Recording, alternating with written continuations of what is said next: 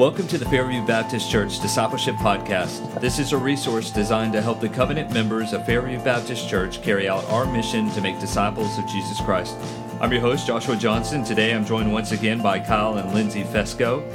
Now, over the last couple of weeks, uh, we started a new series on cultivating discipleship amongst our children.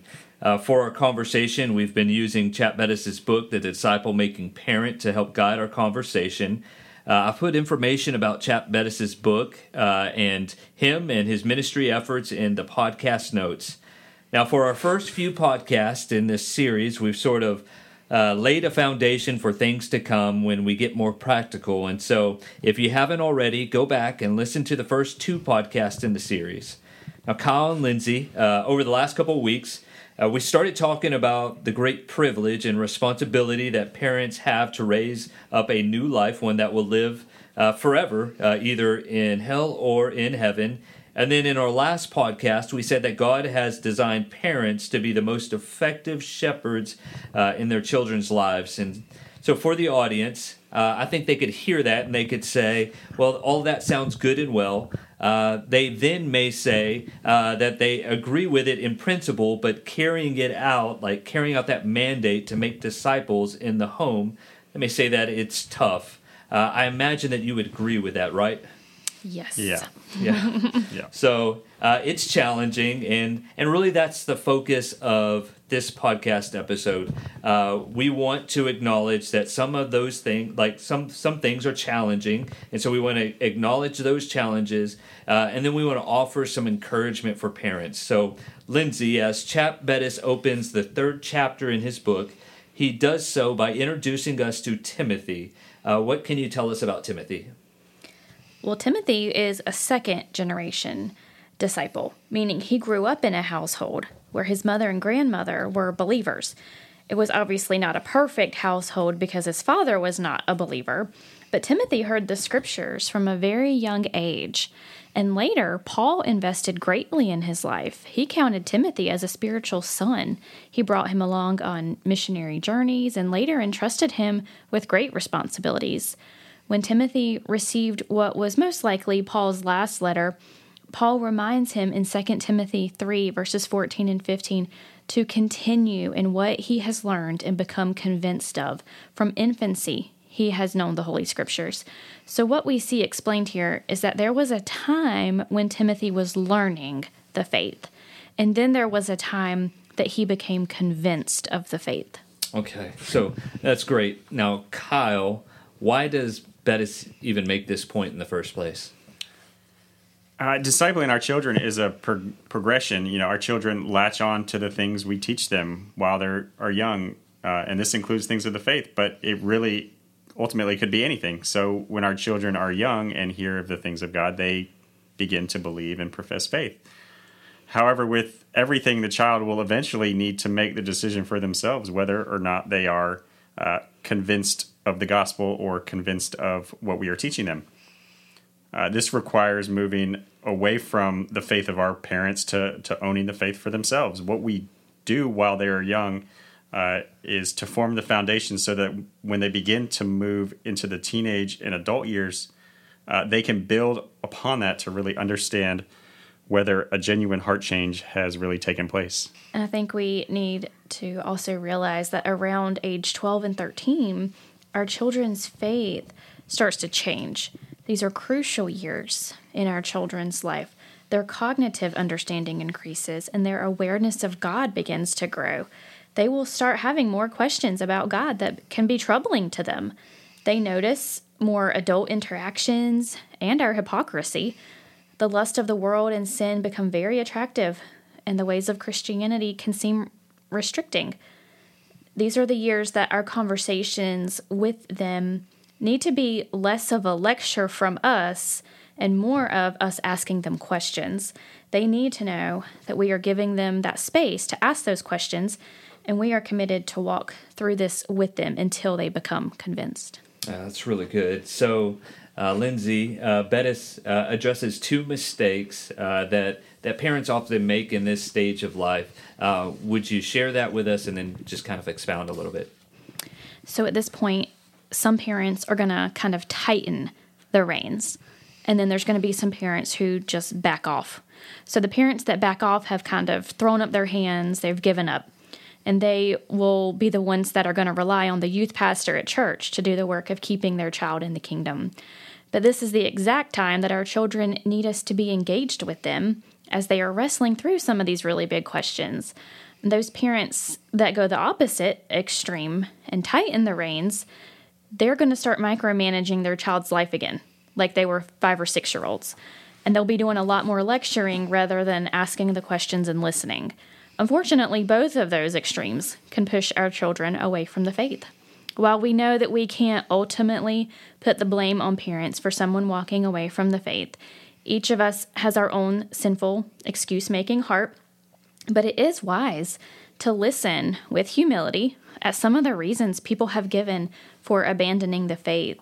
These reasons include things like having those troubling, unanswered questions, um, having never personally owned their faith, personal tragedies, hypocrisy that they see in the home and the church, having a more legalistic understanding of the gospel. Those reasons can be hard to hear, but they're also helpful to know. Yeah, I, I think that's really helpful, and I, I think for for all of us, we can probably think of people that we've known in the past that, uh, you know, maybe their parents were on one of those two ends of the spectrum. You know, as you were sharing that, you know, I, I was thinking about uh, some folks that I grew up with, and um, you know, at a young age, uh, so many things were um, restricted from them, and, uh, and and really just kind of I think without having the right motive behind it, uh, they just fed a legalism in the family. And so, um, what were um, seemingly God fearing children when they got older and got a little bit of space outside of the home, um, it's almost like they were sowing wild oats and uh, they just never stopped sowing. And uh, really sad stories of, uh, of good friends uh, that um, you might say uh, left the faith because um, yeah there were there were there were tight reins placed on them. Um, well, um, again, I think that most of us we we probably tend towards one of these two directions. Uh, we'll either disengage from our family or we'll tighten too much uh, altogether. So, Kyle, rather than adopting one of these two pro- uh, postures, what posture should we adopt? Bettis calls this uh, the posture of the now and not yet. Um, so I'll speak into this as best I can. I'm not quite at the that that stage yet, but as um, parents, our relationship with our children obviously changes. Uh, there needs to be more influence and reasons given for what we say and do, and we're starting to see that kind of transition right now, even with our nine year old. Uh, we move into the dual role of being the authority uh, and a fellow disciple and learner ourselves. So as our children grow and mature, um, they move away from that state of dependence on us to a state of independence.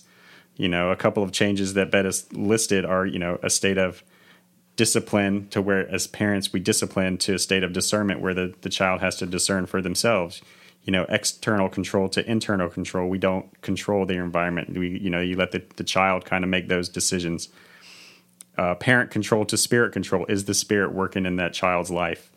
Um, these changes emphasize allowing the spirit to work in our children's lives as they begin to make uh, these formative decisions for themselves. And in the early years, we aim to have that absorption of the word, whereas in the later years, we move more into a role of kind of coaching and shepherding. Yeah, yeah, I think that's really good, uh, especially that that last part where you you kind of make the point of of kind of moving to this role of a, a coach and a shepherd. Um, and you you begin, begin to really become really practical in, in the lives of your children. You begin to engage the things that they struggle with and walk alongside them uh, rather than kind of directing everything. And in, in a sense, I would say that this podcast series is really intended to kind of be the same way, where um, we walk alongside uh, issues that we all uh, will struggle through during the uh, the various times of someone's learning years. Uh, and so, um, as we come to a close uh, and we look forward to uh, what will really be very practical episodes coming up. Uh, Kyle and Lindsay, uh, why don't you give the audience a sneak peek of what is to come so that they might be enticed to keep you listening? Sure. So the rest of the podcast are going to focus on the positives of God's Word to drive us forward instead of focusing on our negative fears. God's weapons are more powerful than the enemy's. So, we are going to look at the power of example. Our kids will see something different in the older Christians that they observe living out the faith. Uh, we'll see the power of the gospel. It is the true gospel that is the power of salvation and changes uh, the heart of stone to a heart of flesh. And the power of the heart. In this section, we will think about how the parent connects with the heart as well as how to restore broken heart connections. Uh, the power of the word we want to saturate our children's hearts from an early age with the life giving Word of God. And the power of purpose. Instead of seeing Christianity as a list of do's and don'ts, we want our kids to understand the cosmic battle for which we are created. Uh, the power of prayer. Prayer can and should undergird our disciple making. The power of apologetics. We as parents want to think proactively about the questions and doubts our children might have about the faith and show them where to find the answers. The power of friends and the media. Everyone is influenced and changed by the friends they choose and the media and art we engage in. Uh, we need to put both of those areas under the leadership of Christ. And lastly, we will look at the power of seeking God. Becoming a Christian is the beginning of seeking God, not the end. We will discuss casting a vision for pursuing Christ. Very good. That, now that's a that's a lot, and I think it's pretty exciting to look forward to and uh, we've certainly uh, loved to have uh, loved having you for the last few podcasts. Uh, but we're also excited to be joined by other families in our church who um, I think, like the three of us here, uh, don't have everything figured out, uh, but they're willing to come alongside you and me as we navigate all of this together. And so, Kyle and Lindsay, again, I want to thank you for joining me over the last several weeks. And as we close this podcast, let me pray for you and your family. Um, most gracious Heavenly Father, um, God, we thank you for uh, this uh, great responsibility and privilege that you have given uh, me and my wife and Kyle and Lindsay. Um, Father, we thank you that uh, we're only able to do it because of Christ. And so, uh, Father, I pray for Kyle and Lindsay and uh, that this would be a humbling thing to consider and that they would turn to you for uh, guidance on everything and trust uh, in in your work. Um, Father, we thank you for uh, how they've shared with us over the last uh, few podcasts, uh, and we pray for things to come. We pray for each of their children, for Mason and Micah and Morgan. we pray that they would come to know you more and come to a, a, knowledge and understanding and a faith in you. we pray all of this in Jesus' name. Amen. Amen. All right. Well, I have one last question for you, uh, and here it is. What's something I would have never guessed about you? I don't know if you would guess this or not, but I actually, growing up, I always wanted to be a teacher. And then when I was in high school, my grandmother was diagnosed with cancer. And through her journey, I was actually drawn into the medical imaging field and decided to pursue that route instead. Yeah there. I got it's kind of two things. I was walk, taking a walk today, trying to. I was like thinking, you know, what's something interesting about me? You know, and I'm like, I have three uh, kids. Just so you know, uh, Lindsay mouthed nothing. I would have never guessed that. So you know, I have, I have, three kids. So you know, there's stuff always on the floor. There's furniture everywhere, and so I'm almost 40, and I've never broken a bone. And it's amazing how many times I've hit my foot on furniture, on doors, on toys. And then the second one is I have an irrational fear of clowns. I don't. Oh, hey, me too, man. I mean, like, I mean, like, I don't know where it comes from. Deep rooted. yeah. Um, so, for me, I would say I am the most untidy, tidy person. so, like, I'm surface level tidy. Gotcha. Like, uh, I don't like to see things on my desk. I don't like to see things on a dresser, but you can open a drawer next to my uh, like next to my bed. Fit as much as you can. Mess. Oh yeah. so if it's out of sight, it's out of mind. There you go. Yeah. So, anyways, all right. Well, thank you guys for joining me today, and until next time, Fairview. May we exist to make disciples of Jesus Christ.